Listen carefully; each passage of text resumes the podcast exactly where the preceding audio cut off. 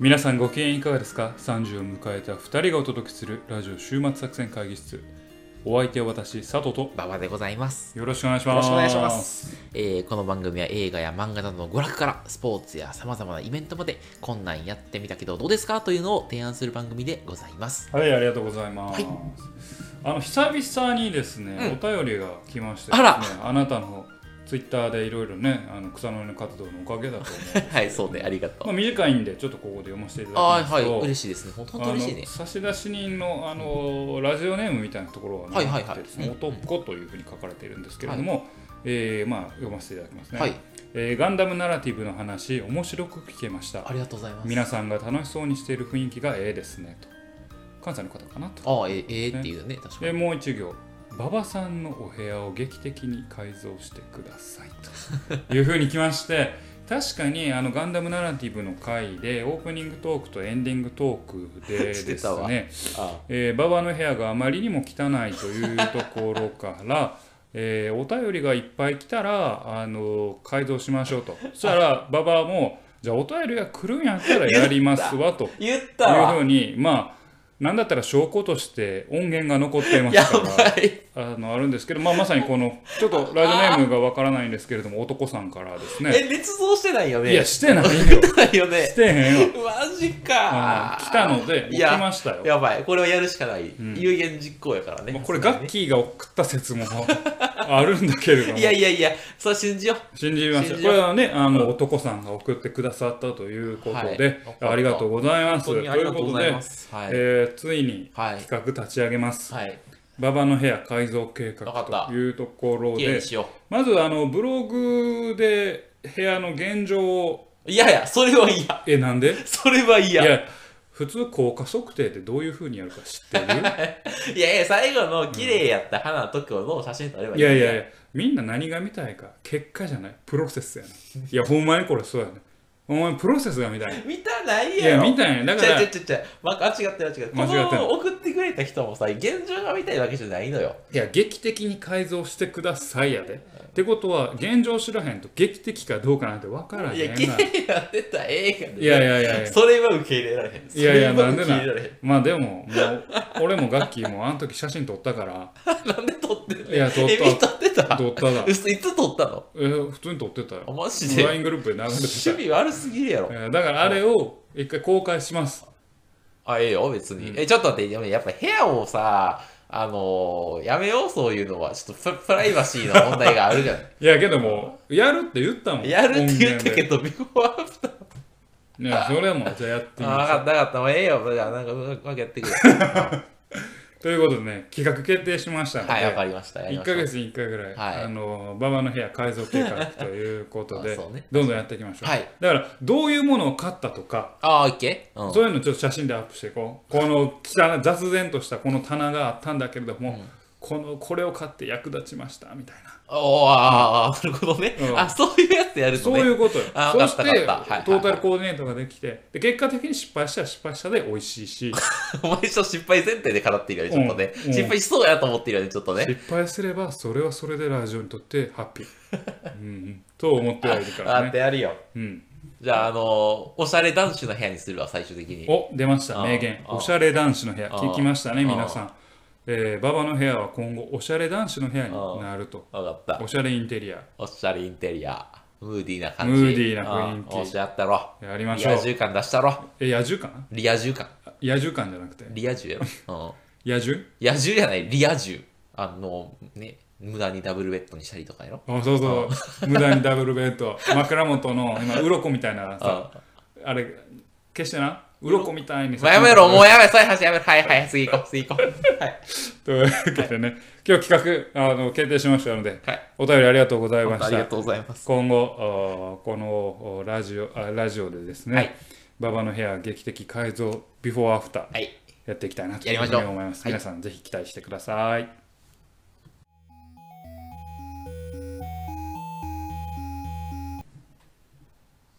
はい、はい今回はですね、まあ、前回サイコパス3部作の話してですね、まあ、映画の話をしたんではいよ。映画はあれしようかなと思ったんですけど、またしても映画の話をはい今回させていただこうかなとなるほど。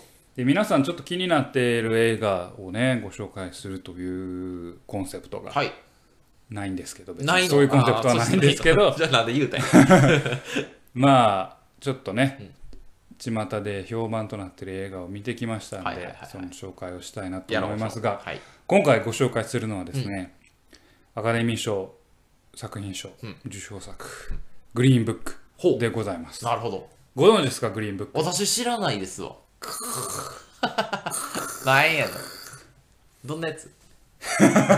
軽あのですね、うん。えーっとまあ非常にいい映画なんですけどほうほうほうほう。まあちょっと紹介していきますね、えーまあ物語はあのロードムービーです。ロードムービー。まあどっか旅をする物あ語であの時代背景は1960年。まだ色濃く人種差別がアメリカ国内に残っていて、その中で、えー黒人ジャズピアニあ黒人ピアニストが、えー南部地域で、えーコンサートツアーを行うということになって、白人ドライバーとともに旅をするというお話ですね。あのこの今の時代あ、まあ、設定を聞いただけで、なんとなく映画ってどこういう映画かなっていうイメージは多分できるとできるできる。できた。思うんですけど、おおよそストーリーという意味では多分その想像を超えない。ああふああそうやなみたいな感じなのね。そうまあストーリーは実はストーリーそのものはそんなに真新しさはあの初め迫害されたけど最後あのあ歌の力でみんな一一体になるみたいな感じ？あー。ちょっと違う。そこまでそこまでファンタジーじゃない。ああなるほど、うん。そあもうちょっと現実もっと現実的だけど要は全然違う2人がぶつかり合いながらお互いの価値観を学びなあの吸収しながらはい成長して帰ってくるっていいなるほどうね。うん。まあオーソドックスなフォーマットではあるんだけどこれがまた上質な料理のようなはちょっと苦さもあるんだけれども最終的にはすごいいい後味のああるへデートでも使える一人でも見に行けるうん。誰とでも見に気兼ねなく見に行けるすごくいい映う画なんですよね。でまあ、作品のユニークさっていうのは実はそのストーリーにあるんじゃなくて、あのまあキャラクターの配置なのかなというふうに思ってますと。で、えーそのまあユニークなところっていうのは主人公である、まあ、黒人ピアニストっていうのはすごく教養があって洗練されててあのなんだろう文化的なクオリあの文化的にすごく背景があの教養のある背景を持っている方なんですよね。で一方でそのドライバー役やる白人っていうのはすごい粗暴でガサツで結構ずるいこと、うんまあまあもう犯罪するようなこともしちゃうような差別主義者でここは結構ユニークで基本的にはあのなんだろうなえーっとまあちょっとステレオタイプ的な物語のキャラクター配置っていうと、うん。ちょっと洗練されてお高く止まった白人とあはいはいはい。すげええ朗らかでユニークなああ黒人が巻き込んでいくエピソードっていうのがなんかなんかこうステレオタイプ的に多いのかなあと。の刑事ドラマでよくあるよね。あの黒人とあの白人のね戦リーサル・ウェポンみたいな。あそうそう。そういうの結構そういう感じになるよね、まっていう感じなんやけど今回はこの逆で、黒人役、まあ、黒人の方の方が教養があって洗練されてる、まあ英語で言えば sophitis sophisticated 言いたいだけや sotif sotifisca sophisticated sophisticated 噛みそうやな He's very sophisticated. Yeah, actually, he's so. Okay. いや、ちょっとまあ、ちょっと余談入りましたけど、あので白人の方は粗暴なんですよ。ああであのそこがまずこの作品のユニークさなのかなというふうに思っています。なるほど。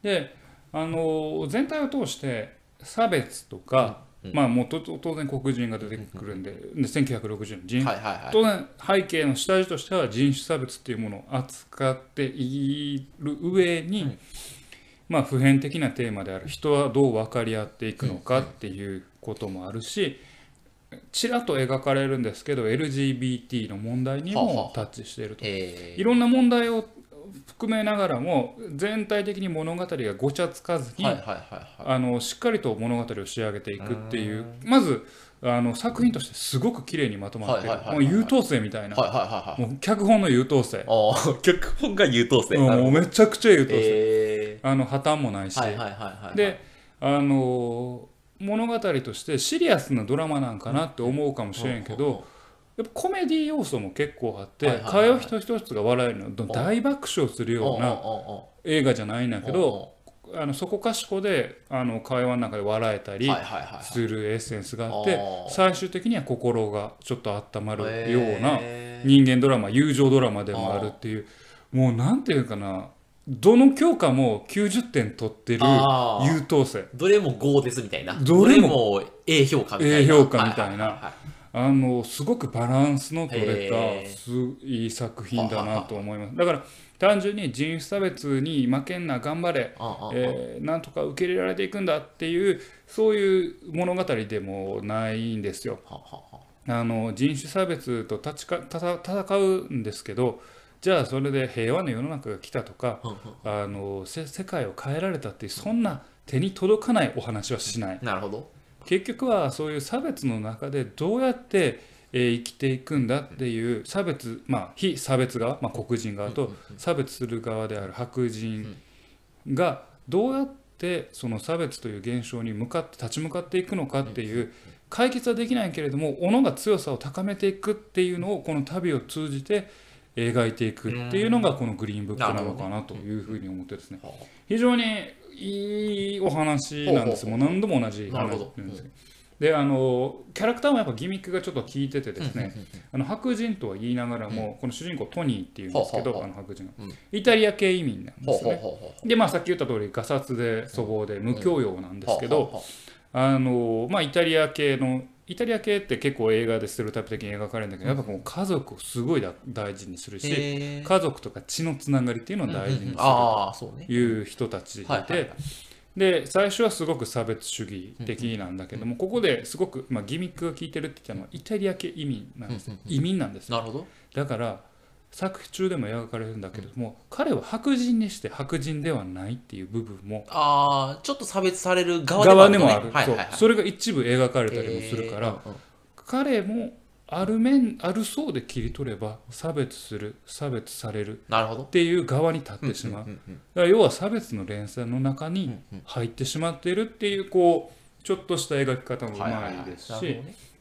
で一方であのドクター・ショーン、まあ、この黒人ピアニストなんですけど、まあ、これもさっき言った通り教養がありすごく洗練された、あの黒人ピアニストなんですよね。で差別に立ち向かっていくために、えーその差別が残る1960年代の南部、南部地域っていうのはあのアメリカの南部地域っていうのは黒人をあのかつて奴隷として連れてきて、えーっと開墾とかをやらせてたんだけどそれがまだちょっと根強く文化的に残っちゃった量がおあの多くてあの文化的に残っちゃって差別主義がすごい残って北部よりも南部の方がなるほどね。でそういうこともあって、えーこの主人公の黒人ピアストのショーンは、えー南部地域でそういったあの差別の意識をお取り除いていくために俺はコンサートをやるんだ、ツアーをやるんだって言って回っていくっていうのなんだけど、まあ、彼はそう立ち向かっていくって勇気があるものの非常に孤独なんですよ。はははは孤独なんだ。そう。粗暴で無教養なトニーが家族とか、うん。そういうつながりを大事にしているのに対し、ショーンはある意味自分は強くなければならないっていう大きい壁を作って、はいは誰にも寄せ誰も寄せつけないっていうような孤独を感じてるっていう部分もあるんですで印象的なセリフもあってですね。彼はあのそのツアーの中でいろんな差別を受けるわけですよ。でその雨に打たれながら彼が言うのは僕は白人でもないし、うん。黒人でもない。はで人でもない。こんな僕は一体自分は誰なんだと。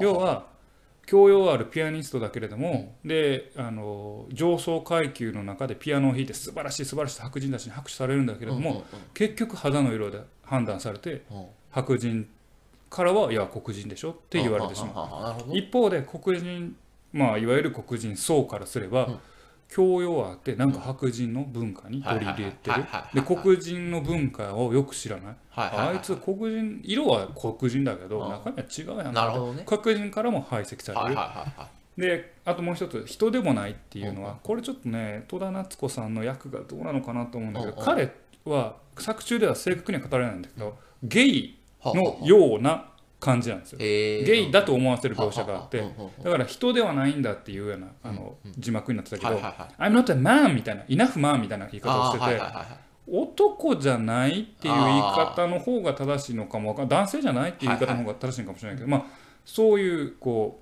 う男男とも女ともなれないこう曖昧な中でアイデンティティがないっていう彼がを描いててそこがねすごく心に当たった、だからそのトニーっていうのは、うん。俺はイタリア系意味でイタリアだっていうアイデン強いアイデンティティを持ってるわけ、はいはいはい差別されてもいや俺はイタリアだ。はいはいはい。俺はイタリア人のこんなアメリカ人の作ったパスタなんか食わねえよはいはいはい。言ったりするセリフがあるんだけどもショーンはある意味肌の色は黒人。でも中身はあの、まあ、白人たちも受けるような教養がある。でしかも、まあ、セクシャルは男だけれども性的な思考はあのなんだろう、まあ、男性が好きというのを匂わせて、結局全部どっちつかずになってしまってて、彼は自分のアイデンティティを見つけられない。ああ分かった。そういうのを、そういう、まあ、時代背景で、まあ、その時代を変えていこうまでにはならないんだけど、そういう時代でどうやって生きていくんですか2人はっていうのを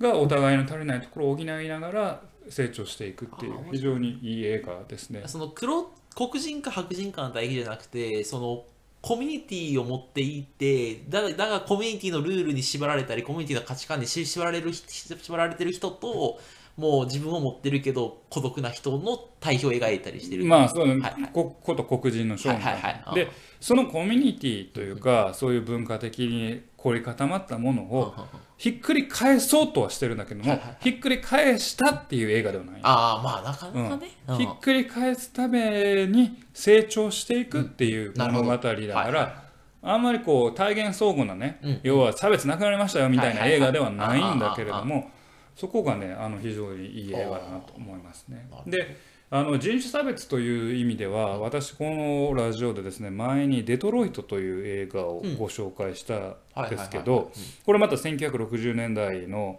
あの、まあ、人種差別に残る中で衝撃的なあのモーテルでの事件を描いた作品なんですけど、まあ、同じ人種差別をと、まあ、一応実在どっちも実話をベースにしたお話なんですけど、まあ、デトロイトよりももっとマイルドだし、うん。見やすい映画だと。うん。デトロイトはかなりこう生々しいし血生血生臭いしデトロイトの良さのところでいい白人もいれば悪い白人もおるし、いい黒人もいれば悪い黒人もある、ここがデトロイトの良さだよって言ったんですけど、同じくこの映画も白人だから、えーいい人悪い人、黒人だからいい人悪い人って描き方はしてなくて、えーそこが2つとも今日似通ってすごくいいところだなと思うんだけれどもあの描き方は全く違って、うん。もうデトロイトはもう生々しさこうをしっかり描いてたのに対してこっちは、えー一人の人の人生、まあ、その2ヶ月の旅を通じて成長していくっていう物語なんでこっちの方が入り口としては非常にあの、まあ、いろんな人と見に行けるようになるよね。る生々しくない方がね。あの2時間でちょっと長尺なんですけど、だって120分長いね、うんうん。結構長い映画やったんですけど珍しく、まあ、どの映画もだれるんですけど、だれなかった。没頭して。没頭した。2時間。すごいテンポがいいし緩急がついてるし、へあの悲しい場面も面白い場面も全部あってーはあ、はあはうん、すごく心温まる映画でへねー久々にあんまヒューマンドラマ結構、まあ、ヒューマンドラマねこう見に行ったりしないんですけど、うん。すごくいい映画だったなと思いますね。みんなに見てほしいはいはいはい。映画でございますね。お、う。ん、どうですか？見に行く人いますか？いやあのこのプレゼンは結構響く人には響くのではないかと本当ですか？僕は思ってるけどね、うん。今日はなんか珍しくあの僕あのいつもチャチャを入れるんですけど あのチャチャ入れなくてもいいかなっていうかそう。なんかちゃんとあのプレプレゼンした方がいいんじゃないかって。思ってあんまりチャチャ入れないそういうことですね。もう言いたいことは言うだけですがはいはいはい。まああのまあね非常に心温まる作品でございましたね。なんかあのコメントいただいたんですけど佐藤さんの映画のあの話は結構評判がえーえーと言ってくれる方もいらっしゃるんですよ。ですか、はい。ありがとうございまあの映画の話がなんかたたすまに考察がいいみたいいやあんまそんな考察してないけどね、今のほんま感想ですから。な。まあそうね。考察って言えるほどではいもないんですけど、はい。まああの見てほしいね、ううん。これ実はまあね別に考察でもないんですけど、日本でもどっかで起きるようなことかもしれないんですよね。日本が今こういろんな人いろんな外国人労働者を受け入れるってなったら日本人って誰なんだってはいうえー問いうん。につながってくるんじゃないかなと。だから確かにそういう意味だと向こうは進んでるよね。なんか今は日本人が多いけどさそのもう例えば中国とかいろんな発展途上国まあ中国も発展途上国じゃないけど途上国からの移民が来てむしろそういうの人たちが主人公で日本人とどうその折り合っていくか。折り合っていくのかみたいな視点の映画がが日本で出てくるようになるとなんか全然ちょっと時代が違う感じがするよね今だかからね、こがね大事だなと思いますけどね、だからこれはすごく示唆的な映画でもあるし、うんうんうん。しかも非常にいい映画でね。確かに。まああえてね僕はいつも言いますよ、うん。最後にねほう。僕テレ屋さんだから。テレさんだから。褒めてばっかりはいいんだあーいいよ。どうぞ、うん、毒がないねあそう。よく悪く言えば、毒がない、うん、優等生がもう綺麗な映画ああもちろん差別も描いてるんよ。はいはいはいはいし悲しい場面もあるんやけどもう優等生がもう火の打ちどころがないから毒がない。はあ、うん。ああもうちょっとなんていうの？癖になるわーみたいなのがないってこと？そうもう優等生もう誰にでも誰にでも小学生にでも高校生にでも道徳の教科書に載せられるような。それでもエンタメになってるすごくいい映画だけど毒がないな画。るほどね、だから毒が でそういう意味ではデトロイトの方が毒があったしインパクトがあった。それは単純な暴力とか血が出る場面っていうのが多いっていうのもあるけど意外に毒があ意外にというかグリーンブックは毒がないから。まあでも5年後にさ心に残ってるの結構あの毒があるやつだったりするよねちょっとね。そうかもあのね。ねグリーンブックはもうめちゃくちゃいい映画で、うんうんでもまあだけどちょっとあのどまあこれもよく言い過ぎですよ、うんうん。こんだけいい映画で言うのはなんだけど、もうちょっと刺激的な部分があってもよかったのかなと。強いて言えばね。あのシャワーシーンとかシャワーシーン。シャワーシーンありますよ。あのトニートニーがトニーがまあそれがゲイを示唆するとこやけど、あのトニーが電話かかってきて、うん。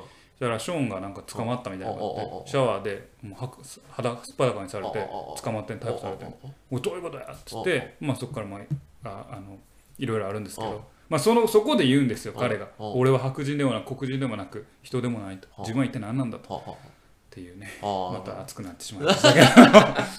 また読ん皆さんに見てほしい。ぜひグリーンブックではい。アカデミー賞受賞作。あ受賞したんだ、うん、あだからそのまあアカデミー賞取ったからどうのというわけではないんですけどね。ぜひ見てほしいな。いやもう映画館でやってるもちろんやってあやってられる。もちろんやってます。あすごい。ぜひ見てほしいくださいね、はい。というわけで、はい。今回お送りしましたのは映画グリーンブックグリーンブック。でございました。はい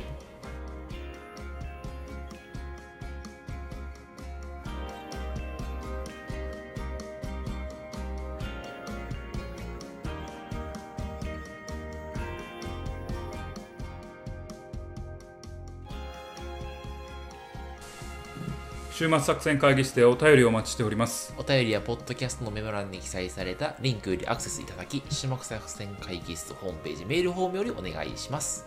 ホームページ並びにツイッターもやっています。週末作戦会議室でぜひ検索ください。お便りはツイッターにいただいても結構でございます。はいありがとうございます、はい。まあ、さっきちょっと映画を話しましたけど、まあまああの週3月半ばで、はいはいはい。今年劇場公開見たの、う今のところ9本あ、結構見てるね。今週1くらいのペースをキープしてあ見に行こうかなと。そう。映画めっちゃ見てるんや。いやいやまあ見てめっちゃ見てるってことではないんだけど。はははそのうち3本もサイコパスやけどな。そうそうそう。それさんは最後はあ最後最後はそう見て、ね。まあもう見てる人はもう何百ね年間その何百本も見る人もいますからその映画めっちゃ見てるってわけじゃないけど。はいはいはいはい。やっぱり映画は映画館で見てほしい。ああ、違う？それは。違う。あ音響も違うしやっぱりねあの感じ。うんうんうん。うー心が動く？動く。あはあはあうんやっぱね。であとただマナーの問題もありますよね。ありますよね。あなんかあんのそういう、なんかこれが嫌だったみたいな。今回ねやっぱけどグリーンブックってすごい映画だなと思ったのは俺もずっと2時間集中しっぱなしやったんやけど俺そのマナーの話つながってくんねんけどあのグリーンブック始まる前に隣にカップルだったんですよ。でまあ俺あんまり始まってからポップコーンとか食う人あんまり好きじゃないねんけあああどまあそれはまあしゃあないなと思って。ああああで最初食ってなかったのよ。おあまあまあポップコーン買ってる素振りもなかったし。あおあまあまあまあええわラッキーラッキーお今日はあおの隣大丈夫やと思ったら映画予告編始まるやんか。おそしたらカバンからガサゴソガサゴソって言ってパーンって袋が開くとしておい待てよとお前ここ開ってから袋開けるかねもう始まってん。のにって思ってなん。かガシャガシャガシポテチを。カシュカシュカシュポテチですか？食うとって。いや何を食ってるか分からん。もあう始まって暗くなってるあああからほんま腹立つなと思ってんけどグリーンブックはもう2時間手術しっぱなしやったから全然気にならなかった。ポテチすら気にならず。すごい映画やった。やばい。ただちょっとマナー気ぃつけよう。ね本当に。名前も知らぬ彼。本当に。少なくともあの開けるのは袋開けるのはもっと前にしようね。本当に。お前細かいねいや食べるのはもう100歩譲ってあもう否定できへんけどあさあ。もう。あちょっとそれはね始まってから開けてさ カサゴソやるのちょっとそれはないでしょうって思うんだけどねでもグリーンブックが集中できた。マジですごい描いたの。もうそういう雑もう雑音全然気にならんかったね。うん。あいいね。あそれはいい映画だね本当ね。ね、昨日もねサイコパス見てましたけど後ろのお姉さんかおばちゃんかわからん人があガンガンガンガン蹴ってくんの？蹴ってくるの。うん蹴っちゃあかんって言ってるよな言ってんのに。あノー経験ノー言ってるよな。経験が言ってんのに。もう蹴ってやめてほしいなと思いながらね まあまあまあ、まあ、映画館のマナーもね気ぃつけた方がいいまあですよ。そうね、ん。まあ、映画ってまあそういう空間やからねちょっとねなんかそのちょっとした行動が気になってしまう空間だからね。あのね何でもアメリカがいいっていうわけじゃないんですけど、アメリカにいる時って案外こうみんな映画よく見るんですけどう。ん映画館にあんま人いないんですよ。あそうなの？でだから私がちょっとまあ公開2週遅れくらいで行ったらあんまり人が閑散としてるで席もめっちゃ広く作ってあるから、はいはいはいはい。全然違和感があの鬱陶しい感じがなくて。なるほどね。しかもあのリクライニングできるんよ。すごいね。椅子が。だかおらなんかあのなんだろうマッサージチェアみたいなイメージしてくれたらいいけど。マッサージチェアみたいな感じで。へえリラックスして見れるからすごっ。あれを味わうと日本の席狭いし隣との距離近いし。はいはいはで結構まあ映画人気あるのはすごくいいことなんだけど人うんもギュギュやし。隣でカシュカシュポップコーン食いよるし。ちょっとね。えー、やっぱアメリカ人口が多いかあら、そうなんだ。からね。1回に集まらんのかもしれなとか、うん。ね、それでも採算合うんやろな、きっと映画館とな。そうね。今なかなか映画ビジネスもね大変ですと思いますけどね、えぜひねあの皆さんも映画館に足を運んでいただいて、映画をねいろいろ見ていただければなと思いますね。まあちょっとね今年のあのアカデミー賞でも言われましたけど、ネットフリックスの「ローマ」という作品が取りましてですねお一部賞ですね、また映画の時代が変わってきているのかなというふうに思いますけー、どね。ネット配信のやつが出てくると。そう。ただ物語を求めるっていうこの人間の根幹的な欲求みたいなものは変わらないから、まあ物語はずっと生産され続ける。ただ見方がどんどん変わっていくからそこに関してはねちょっと避けられない部分もあるのかなと思いますけど、チャンネルがね。うん、ただ皆さん物語をね求め続けてください。あなたの物語をたんやな、ちょっとな。紡いでください。あなたの物語をする。そうな。そうそう。そう。小さな物語をね。そう。小さな恋の歌。乗りつい思い思い全部おあの思いついたこと言うのやめよう。小さな恋だったらもうまた関係ないか今のはら思いついた。ごめん、あうん。モンゴルモンゴル。モンゴル800あなたに会いたくて 会いたくて眠れない夜。はい。